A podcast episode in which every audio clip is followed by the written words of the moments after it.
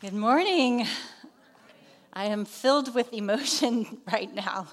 it's so good to see everyone. When we walked in this morning, Dottie and Maria were waiting at the back and grabbed us and hugged us so big, and little tears were coming on everybody. So it's so nice to see you and um, that just give you a little picture of what our life is like in Ethiopia. And um, not, my husband is now a, a, video maker too, in addition to gynecology.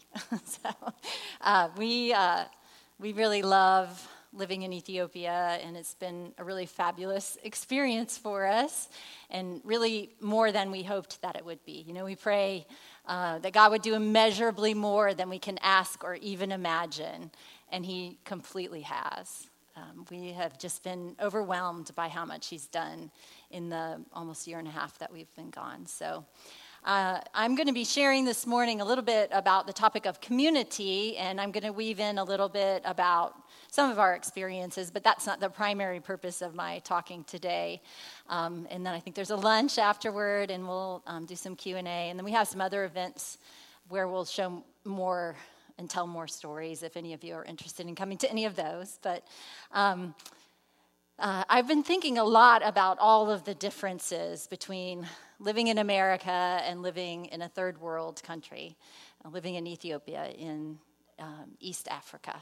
And so I thought I would share just a few of those with you some of the differences if I remember how to use the clicker. Larry will instruct me, right? All right. So, for one, we don't have daylight savings time there. So, my, our body clocks are very messed up right now. We have, we're trying to adjust to being here, and then you went and changed the time. So, we're uh, we're, we don't have that. Our time, everything is pretty much the same year round. The sun rises a little bit after six o'clock and goes down just around like six thirty, I think, every day. And it's really beautiful weather there. It's 55 in the morning, 75 in the afternoon. So it's not super hot like everyone thinks about Africa. Um, so it's different. No seasons other than rainy season. So those are some things that are different. Another thing that's different is that I'll go back here. Um, we, I have to hang all my laundry on the clothesline. we don't have, there's no such thing as a dryer in Ethiopia. There's what we do have a washer, thankfully, but um, most people don't, but we do. And we, but we hang everything out on the clothesline. So in the rainy season, this becomes quite challenging, as you might imagine, as it, we put it out and then it pours and then we bring it in and then we take it back out and, and then we rewash it and try it again. so um, another uh, thing that we uh, is different is that we don't own a car. And so we pretty much walk everywhere, or we take these little blue things that's called a bajaj. I think in India it's called a tuk tuk, but in Ethiopia it's called a bajaj. Or we take a motorcycle. So if you can imagine me on the back of a motorcycle, I've done it several times, um, in a skirt. so uh, that we, we walk a lot but we also sometimes have to go a little bit further, so we um, take those forms of transportation. Another thing is that uh, we don't have as many choices for food. There's no such thing as Walmart. There's, you don't go to the store and pick out one of 50 kinds of mayonnaise. You know, we, we Nate needed some cereal, and he really wanted cornflakes, and this is the box of cornflakes he found. after we went to four stores. There were two of them. He bought both of them. I don't know. they were very smashed, but he ate them anyway. So we, we get uh, milk delivered to our house every day, straight out of the cow. It's still warm, and I pasteurize it every day. So I never did that before in my life. And uh, that's kind of fun, just knowing it came right, it's fresh, it's right out of the cow. And he pours it on that cornflakes. from who knows where. um, another thing is that we spend a lot of time together, Nate and I do. So when we lived here, he worked at Brookwood Hospital, he was an OBGYN. He worked a ton of hours. We didn't see each other that much for 20 years. And now he, he, his office, the hospital, is a three minute walk from our house. So he comes home at lunch. Um, if I'm there working in my office, he'll come and sit on the bed and just talk and distract me from what I'm supposed to be doing. and we just we just see each other a lot more. We don't have a television, so at night we're there. We get just to visit or um, hang out. So we do spend a lot more time together. Um, another thing is that in Ethiopia, I am regularly reminded that I am the other. Uh, as you can see in this picture, these children, they, they look a little afraid, don't they, to, to, get too close to me. Um, so children will either do this, they'll either be kind of far away or they'll be on top of me, touching me, touching my hair, touching my skin. Um, just depends on the child. But um, I'm just regularly reminded that I'm not one of them. And the minute we walk out of the compound where we live and out of the hospital, someone is yelling something at us. They use two different phrases. One is "feringe," which means foreigner. So "feringe," "feringe," "feringy," Or China. They yell China at me. China, China. Because I look Chinese, right? So we've learned some phrases that we say back to them. And uh, so Nate has a phrase he says, China Giddike, which means I am not Chinese. And then he says, Tiny Walaita, which means I am from Walaita. So our area is Sodo Walaita. So he says, I am from Walaita. And then they crack up. They just think that's the funniest thing. So, um, and the other thing is, he has taught a bunch of people his name. And in Amharic, they don't say Nate, they say Nati. so we'll be running in the morning. It's so perfect, isn't it? We'll be running, and there'll be all these children yelling, Naughty, naughty. so, uh, and even when we're out in the city, people who have seen us running, they uh, still say naughty, naughty. So we feel like we're becoming a part of the area, even though we're we know we're not exactly one of them. We do feel like we're be- becoming incorporated more. Um, also, another difference is my heart is really broken regularly in Ethiopia, more so than here. Um, there's so much poverty, so much sickness. People come to the hospital and they're in very bad situations. They've waited years to see a doctor and for a condition that if they had come when they first found out about it, they would have been able to be treated. And when they get to him, it's too late. Um, this was a young boy and dad who came in, and they, they're smiling, but they're, he's very sick. This little boy is very sick. And this is an example of um, just the poverty and how children are working. Child labor is everywhere. So kids 7, 8, 9, 10, 11 uh, are, are working. So these boys, I'm guessing they were 11, 12. He's carrying a big basket of mangoes, selling those. See that throughout the city. It breaks my heart. They're not in school. Their life is never going to be any better than what it is without an intervention from the Lord. Um, and that really breaks my heart. Uh, women are not treated very well, um, by and large. It's a very patriarchal society. Women are beaten by their husbands. There's a lot of gender based violence. There's a lot of human trafficking. Just a lot of really difficult things um, that we encounter on a daily basis. But one of the things that um, has been very interesting for me and kind of leads into what I want to talk to you about today is the difference between individualism and community. You know, uh, in Ethiopia, it's a very community oriented society, very communal. The focus is on the we, it's not on the I or the me, it's on the we. It's on the concept of who are we in our tribe, in our community, in our town. Um, and it's very important. The community aspect of things is important. So, the skirt I'm wearing today, my little fashion show, is the Walaita fabric. So everywhere you go, you see people wearing this fabric and a scarf. Nate has a jacket. I told him he didn't have to wear it today. Um, and so these bright yellow, and this signifies the area we live in, the, that particular community, Walaita. Um, so we, I've been really challenged by this idea of community, communal living, making decisions based on community. Uh, we are part of a missionary team, and there are about 25 of us who live on the compound of the hospital. And we live, work, serve, worship, play in about 10 acres. so we are a tight community. Um, and we're very thankful for the, for the people because they're really wonderful. And of course, n- not perfect, neither are we, but um, we really are so blessed to be a part and have learned about community even more from living in the same place with everyone. So, um, last summer, we had the joy of Bart and, Kat, or Bart and Olivia coming to visit us. You saw that in the video. That, did you see those big crocodiles in the video that Olivia and I were screaming about? They're the largest crocodiles in the world. They're like 30 feet long. Terrifying. We went in a little boat together. okay, so anyway, Bart and Kathy, or Bart and Olivia came to visit us, and it was funny because after a day or two, Olivia started laughing about how often we say the community she said, We have the community prayer, and we need to go to the community dinner, and we have the community vote. and she just thought it was the funniest thing, and it really got me thinking about this idea that this is a different kind of community than we've ever lived in before.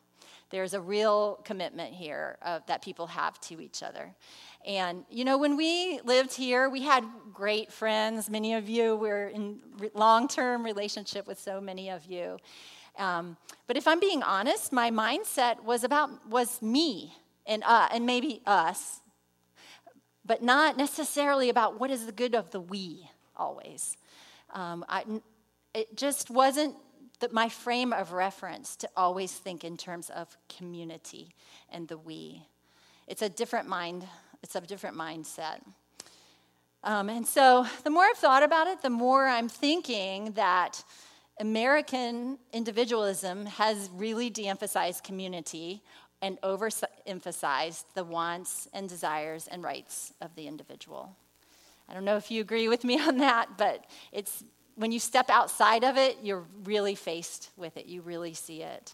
And the focus is on the unit of one, or perhaps the unit of the family, and not on really anything larger than that.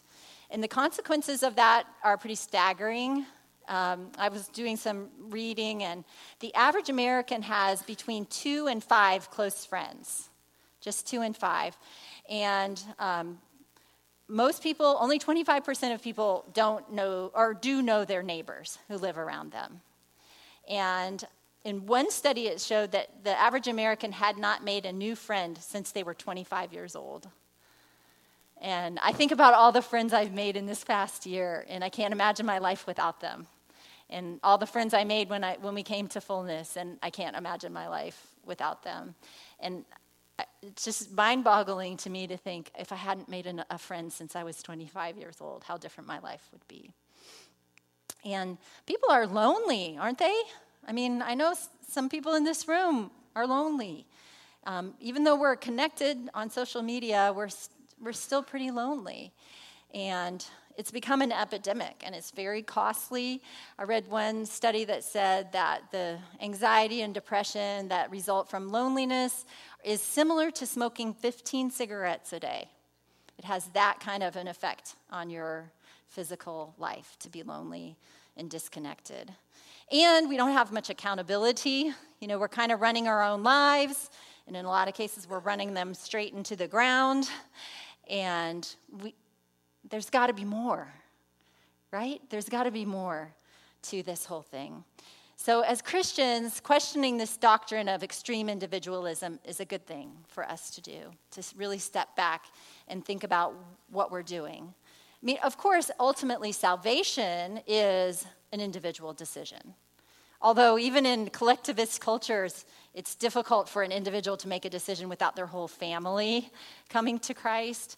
But we do know that it's between me, I'm going to be the one that stands before the Lord. So that's an individual decision. But after that, it becomes something different. The, the rules do change a little bit when you read the scriptures. And we see that demonstrated by Jesus, of course, right? So when you think about it, who, who more worthy of going it alone than Jesus? I mean, he, he pretty much, he was fully man, fully God. He could have done it all on his own. But he didn't. He, didn't ha- he did not do that. He chose the route of assembling a crew, a crew of his disciples. And they were a pretty motley crew, um, but they built their lives together. They understood each other. They served together. They learned together. They grew together. And they were the plan for how the church was going to be built. They were a community. And that's where we want to pick up in the scriptures. Um, they spent the disciples spent three years with him, and they saw him go to the cross, and they saw him be buried and raised again. And I, I, even think like we call them the disciples. We don't even think of them as individuals, really, do we? Like the term is the disciples, the team, the community.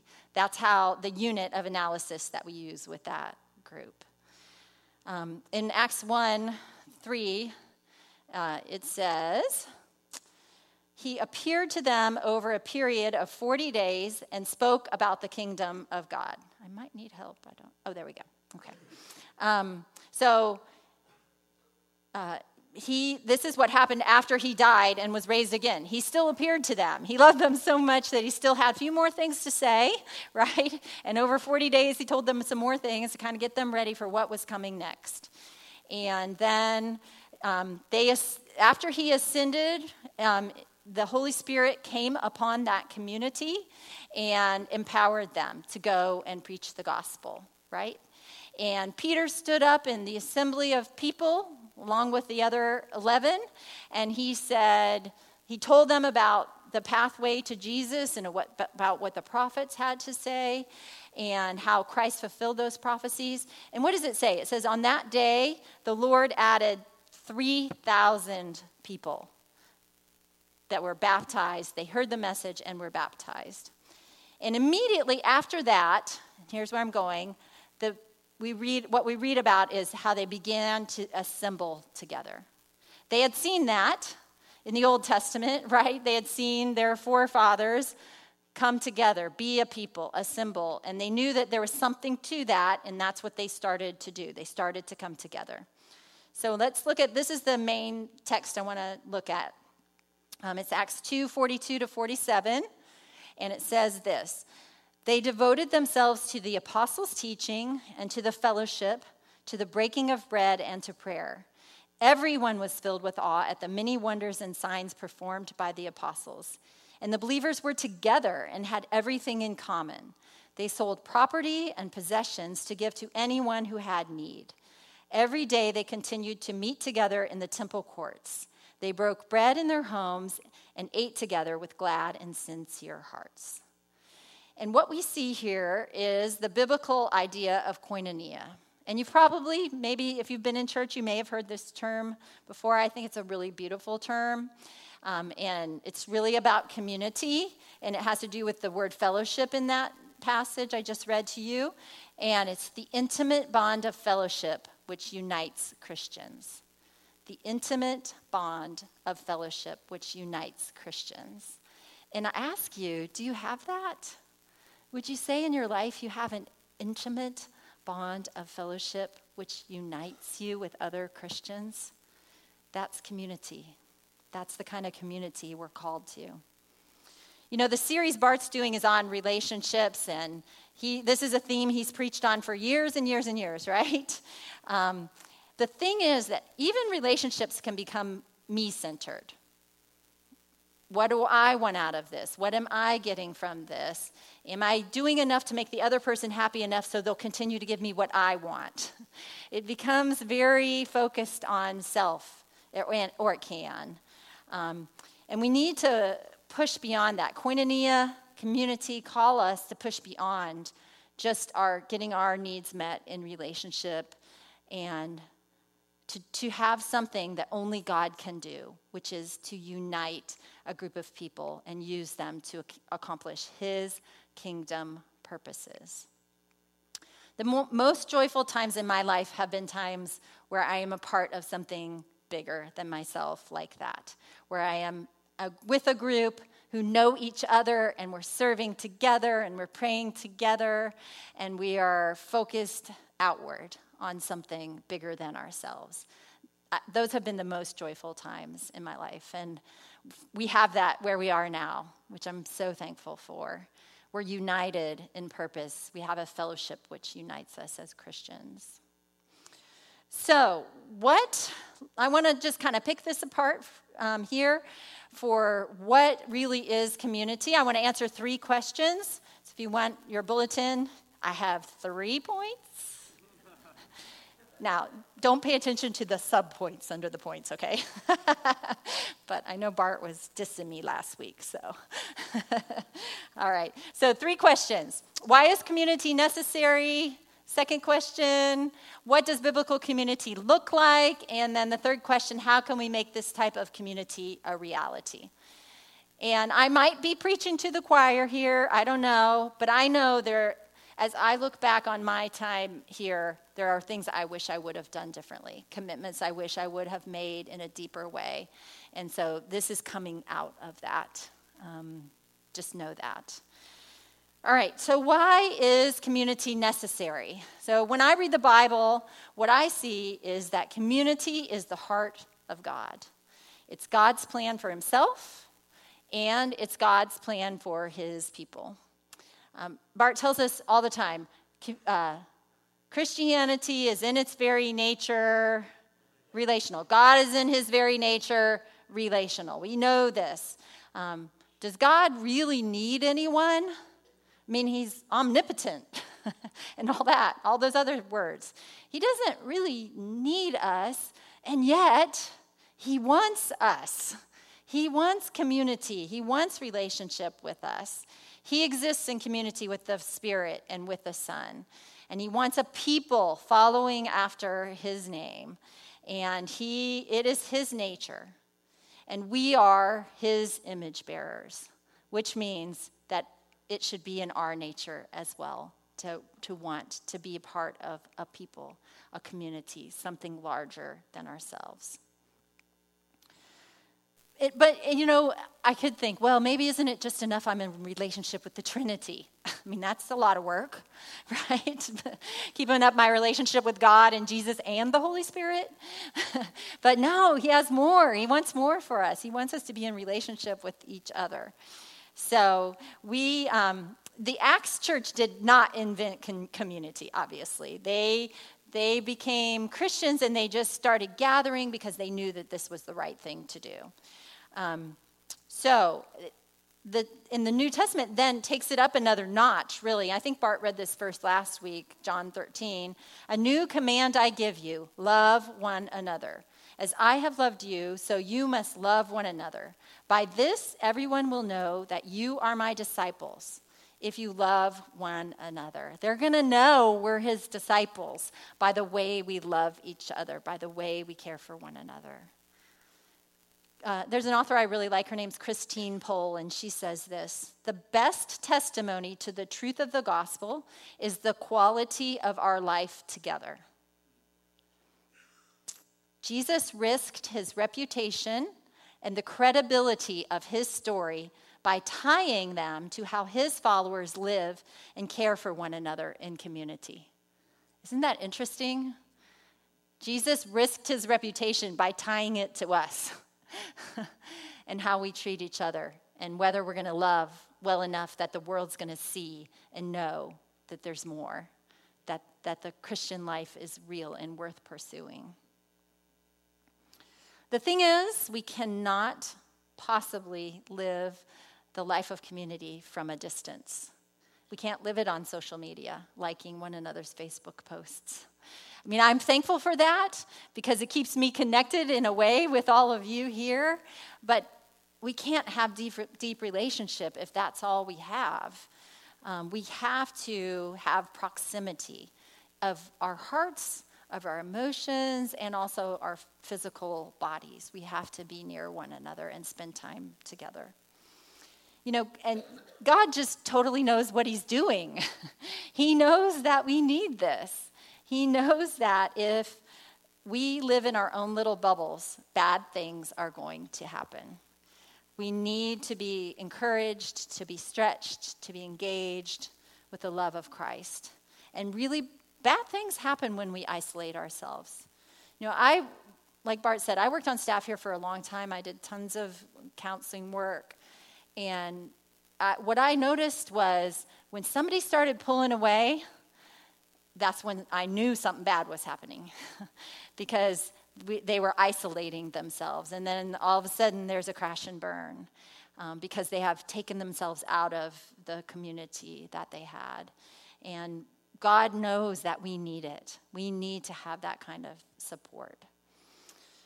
I could say a whole lot about this, but I think it's one of those things you sort of, we, we sort of all know we're supposed to do this, but we just don't really make the time for it or we don't really make the full commitment to it. So, what I want to talk about just a little bit now is kind of a little more nuts and bolts of, of community. So, what does it really look like to have biblical community?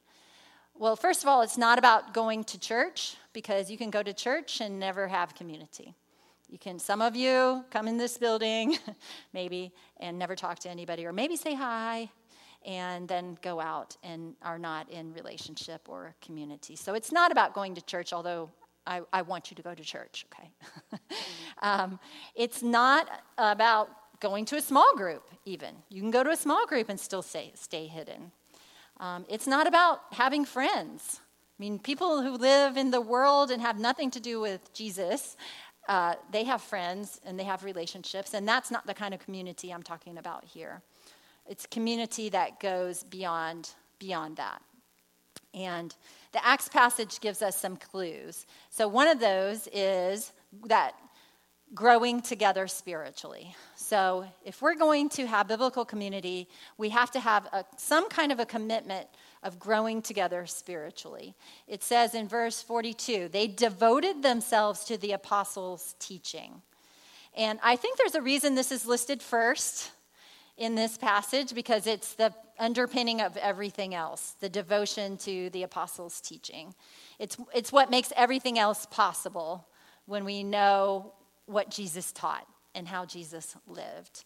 And when we listen to his really radical teachings, we're challenged to live different kinds of lives than what everyone else is living around us. Um, the Acts church was focused on growing in truth by learning more about what Jesus did and, and his message and through the apostles' teaching and by worshiping together. And this is where small groups really do come into play, where we can have the avenue to do those things together if we take full advantage of that. And I love small groups. I was I'm responsible for small groups when we lived here. We always led small groups in our home, so I know that it is a really a valuable thing to be a part of. Um, but there has to be a high level of commitment for it to accomplish the things that I'm talking about today. Um, and another way that we can grow together spiritually is by praying together. And this has been one of the really fun things about for us uh, in our community in Ethiopia. We did a 40 days of prayer, and we had 10 different things we were praying for on our list. And we would gather one or two nights a week. And then the women gathered on Friday mornings at 6 o'clock in the morning. The men gathered Monday mornings at 6 o'clock in the morning. And we prayed as a group for these things. And it was so fun to see what God was doing and how He was answering. And one example was our, our hospital had needed new uniforms for a long time, and there wasn't any money. And so we decided to start praying that God would bring all the money in. And we decided we needed to give God a deadline. And so we gave him a week. and he did it. Amazing. He get, plus more. new employees will get new uniforms. But there is just such a faith that this is God's money. He knows this is a need, and I, we really believe that He was going to supply it. And we were praying for some pretty big things, some of which we haven't seen yet, like $750,000 to build some new buildings, but I'm confident that he, it's his money. He can send it our way, right? so um, we prayed for other things. We were praying for more Muslims to come to the hospital, and which we definitely started seeing people from diff- all different people groups coming. We saw people coming to Christ in relationship, and just some really amazing things during that 40 days. And it gave me a hunger to pray, and it gave me a hunger to be with those people to pray. And it was just a really beautiful thing. And it, it um, strengthened our community in great ways. You know, there's, there's lessons that we can only learn in the context of community, right? You know, how to forgive, how to have compassion, all of those things, how to be kind, those happen in relationship and they happen in the context of community. And they happen when we do this second thing, which is we have connectedness and belonging when we're a part of each other. It says, again, they devoted themselves to the apostles' teaching and to fellowship and to the breaking of bread and to prayer. And all the believers were together and had everything in common. And it, you know, everything in common. That's pretty connected, isn't it? I just walk in your closet, Dottie, and pull out your jacket, is that okay?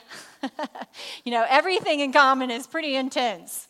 Um, and we've gotten a little bit of a glimpse of this um, because people are always, we have this little Viber group in, in Ethiopia, and we'll say, Does anyone have sugar? Does anyone have lettuce? Does anyone have this or this? And sometimes it's crazy stuff like, I, don't even know, candle wax or just random things. Like, I don't know, how did you bring that from America or why did you bring that from America? But um, people are so willing to have everything in common. And um, I love that. I love having the opportunity to be in that kind of relationship with people. Our lives intersect, don't they? or they should. When I hurt, you should hurt. When I'm joyful, you should be joyful. Um, when I have a need, I hope that you would be part of that solution. Um, and we're not like all, I mean, we're like minded, but we're not all the same.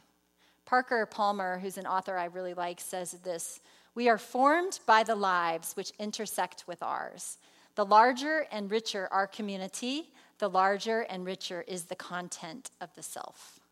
So I'm expanded as a person by the people that I am in community with and who I'm connected to. Um, it's, it's impossible for us to live disconnected lives where we are. The second we walk out of our house, there's someone there. and someone wanting to talk to us, another missionary. And as soon as we take a few more steps, there's usually some Ethiopians around. And one thing we've learned is that Ethiopians have made greeting in Olympic sport. when we were in language school, we figured out there's 16 different greetings. So there's um, morning greetings for men, women, older people, and groups of people. So Dana Dirk, Dana Dersh, Dana Derachu, Dana Daru. And then at lunchtime, it totally changes. and then at night, it changes. And then if you see somebody again at night right before bed, there's a whole other set of greetings for them. So it's very, very important. You never pass someone by without greeting them. It's part of being in that community to acknowledge a person to say i see you you are important and i we are connected to one another um, you know with this kind of community we are like brothers and sisters, aren't we? This is God's intent is for us to be his, his children, which means we're his brothers, his, his daughters and his sons and his brothers and sisters. And, you know, I, I see a lot of times I see people say family is everything. And it kind of hurts my heart a little bit because that's not really biblical. I mean, family, the family of God, is really, really important. You know, Jesus, when um, his disciples said, There's your mother and your brothers, and he said, Who are my mother and my brothers? You are, right? And I'm not to say family's not important, because of course my brother's right there. He's important. But, um, but it's, it's a lie from the, from the enemy of our souls that we can't trust anybody that's not in our family.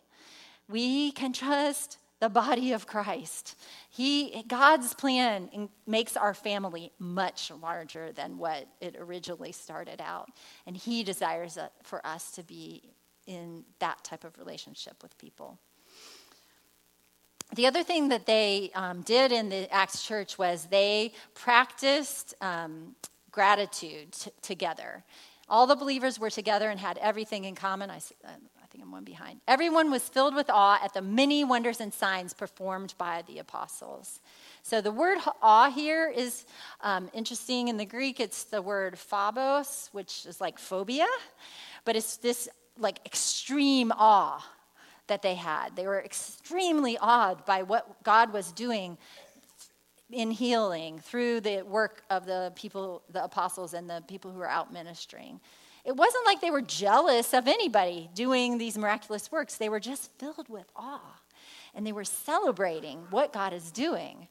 And I, I'm so thankful in our, in our Ethiopian community, like rejoicing and giving testimonies and praises is a common occurrence and on, on our little text group or in our, in our community meetings, we always have the opportunity to give praise to God, and it builds faith. It really does. I encourage you to do that more and more and more um, to, to practice gratitude. And then the other part of this is serving and reaching out. So they said in Acts 2:46 they broke bread in their homes and ate together with glad and sincere hearts. Now you might wonder why is that serving and reaching out? well, um, I'm thinking somebody had to cook that food, right? somebody had to serve enough to clean up their house and get it ready and, and get everything ready for people to come there and to do all the planning. And that led to people being reached by opening up their homes and by serving one another. And we see this so much in the attitude of Jesus and how he washed the disciples' feet. Um, another story I really love is the story of the paralytic who um, his friends brought him to Jesus on a mat. He couldn't walk. And what do you remember what he did? What they did is four friends who weren't getting anything out of the relationship, I'm quite sure. You know, paral- this paralytic man probably had not much to contribute to his friends, but they loved him so much, they hoisted him up to the top of a house and lowered him. And because they loved him and they were committed to him, and he belonged to them, and they wanted to serve. They wanted to see this man be healed. And what did Jesus say? He said, Because of their faith, your sins are forgiven, and get up and walk. Wow. What a blessing to have friends like that who will take you to Jesus and pray for you and go the extra mile to do that. We um, um, are amazed so often when we're invited to someone's house in Ethiopia. And again, it's a very poverty um, laden place. And, but when you go to someone's home, they just treat you like royalty.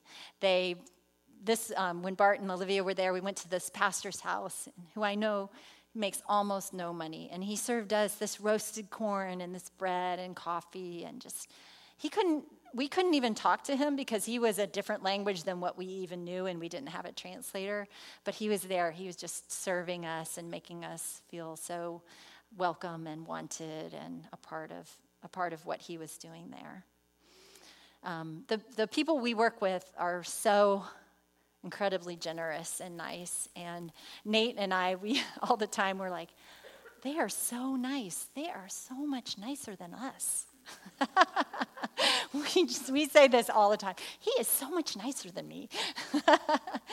and I know comparison isn't a good thing, but it's a motivator for us to want to be more generous and more kind and more loving to the people who are around us.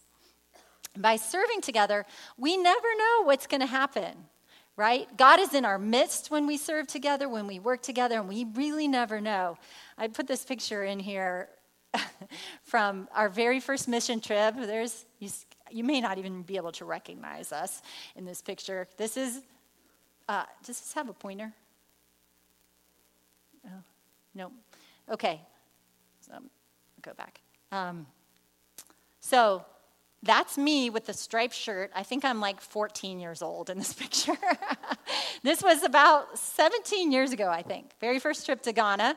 Dan Stafford, Beth Stafford, Pastor Bart, Jared is in there. Jared, who has a two year old now. Um, TV, TV's in there. Um, this was our first trip to Ghana, um, serving together. And I would never have believed that all these years later I would be living in Africa. But God started it there. He started it. He planted the seeds on that very trip with those very people who I just treasure so much. You never know. Um, but you've got to do some stuff to let God have room to work, right?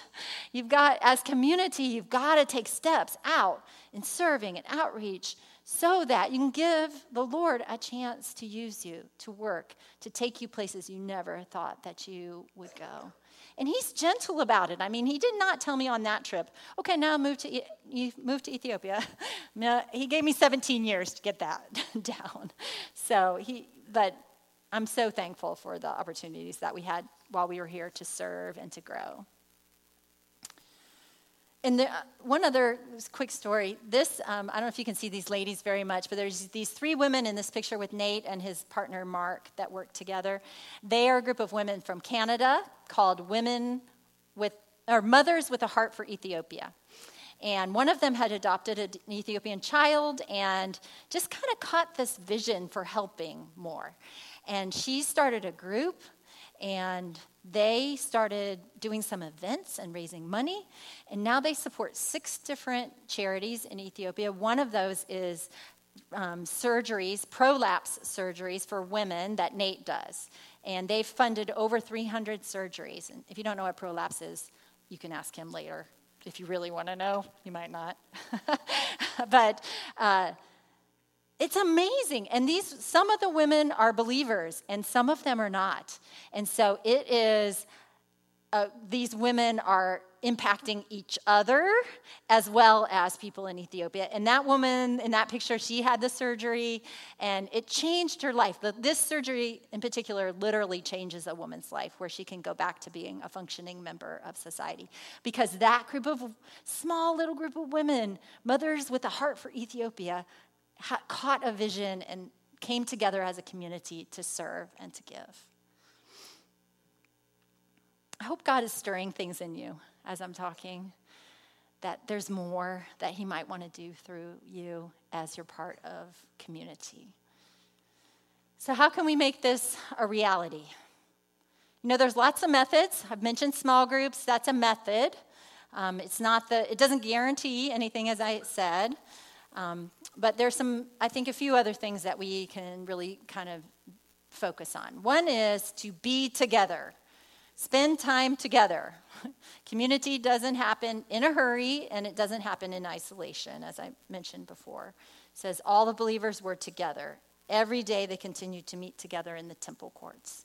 There is a regularity about it. No, I think about my time here and how much time did I really spend with people? How much time did I spend on my computer? Which, how was the balance of that? You know, how much time did I watch YouTube videos or be on Facebook versus spend time with people and make the sacrifice to be with people? Um, and one of the things we can do is just invite people to our homes. I honestly, when we were when we were part of this body, there's, I didn't go to that many homes while we were here. And that's not meant to be a, a criticism, it's just meant to say um, we, can, we can really do this more.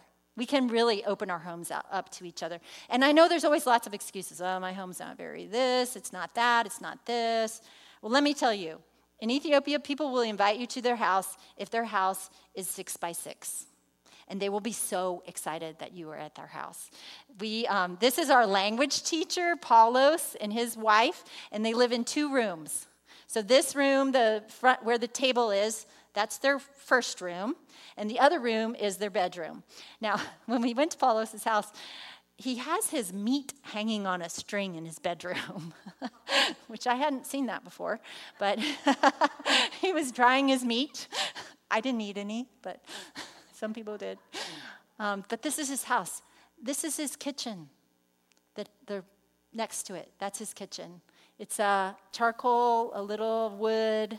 That's how they cooked our meal. They had us. They were so excited that we came to their house. We can do this, people. we can invite people into our homes and not worry about it. Because what we should, we're focused on and what we care about is the people and welcoming, welcoming them in. Um, another thing that's really sweet is how close everyone likes to be there physically. So, this is a class I was teaching, and it was a giant classroom I was in. And I think I had nine or 10 students, and I was, they were doing a group project, and these men were literally sitting on two chairs. They sit right on top of each other. And this is how it is all the time this physical proximity. And men often hold hands with each other walking through the city, um, women hold hands with each other, and it's just sheer friendship and love. And it, I, it's just such a fun thing to see.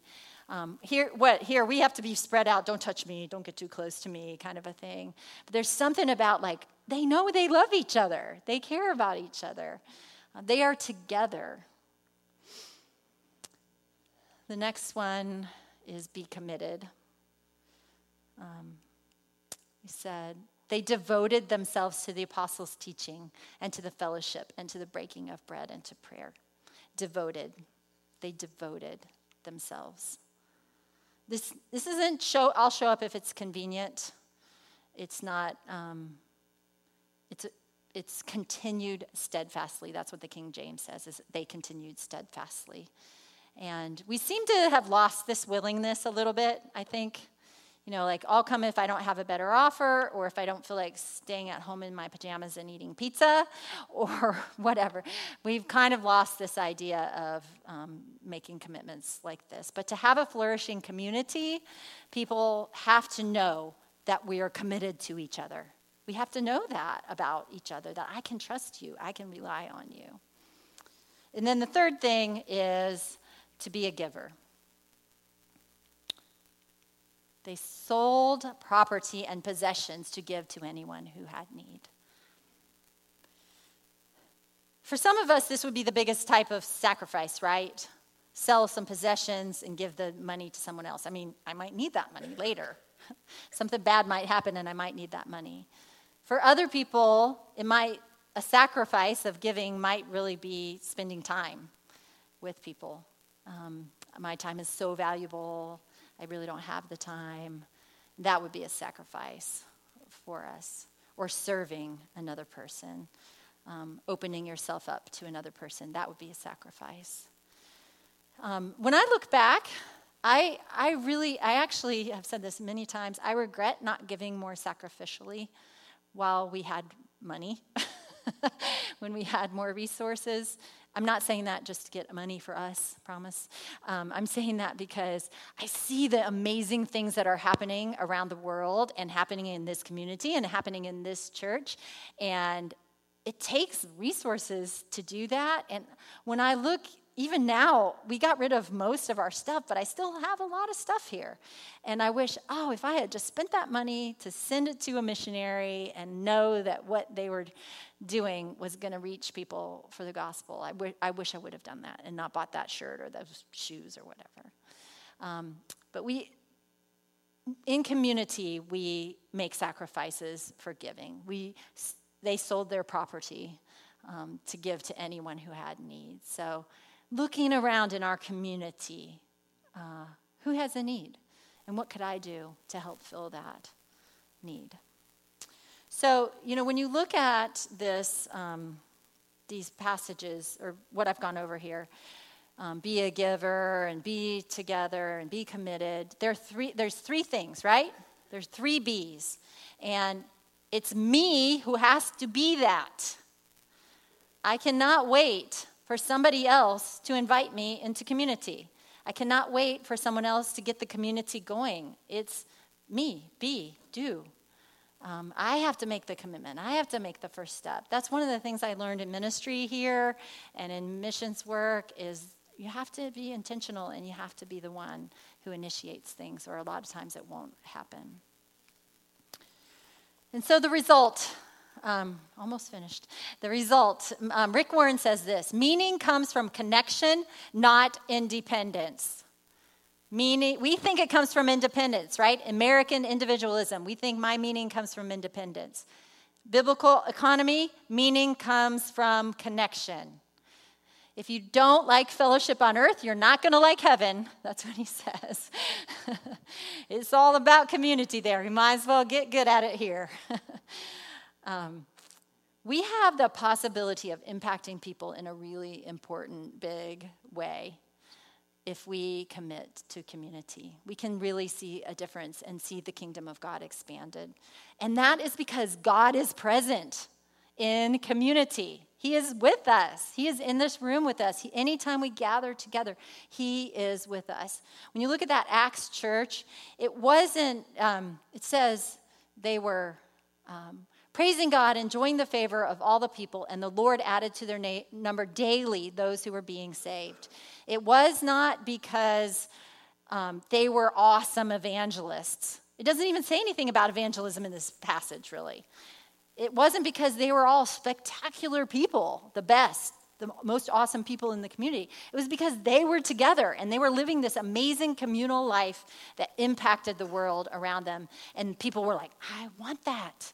I want that kind of life. I want that kind of community.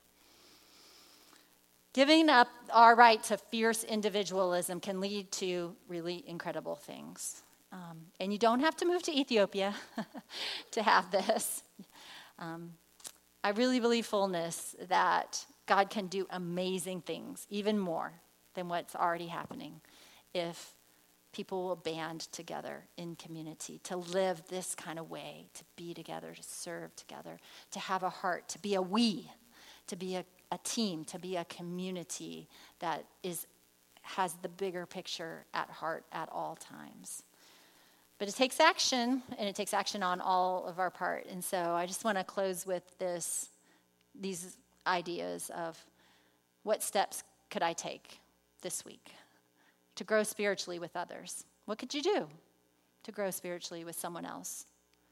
What could you do to make a commitment to someone? To actually say, I'm committing to pray for you. I'm committing to spend this amount of time with you. I'm committing to give, to give to others, to make a sacrifice of your time or your talent or your treasure or to impact the world through community, through something larger than yourself. Let's pray. Lord, thank you so much that your design is relationship and community. Thank you that we are your people.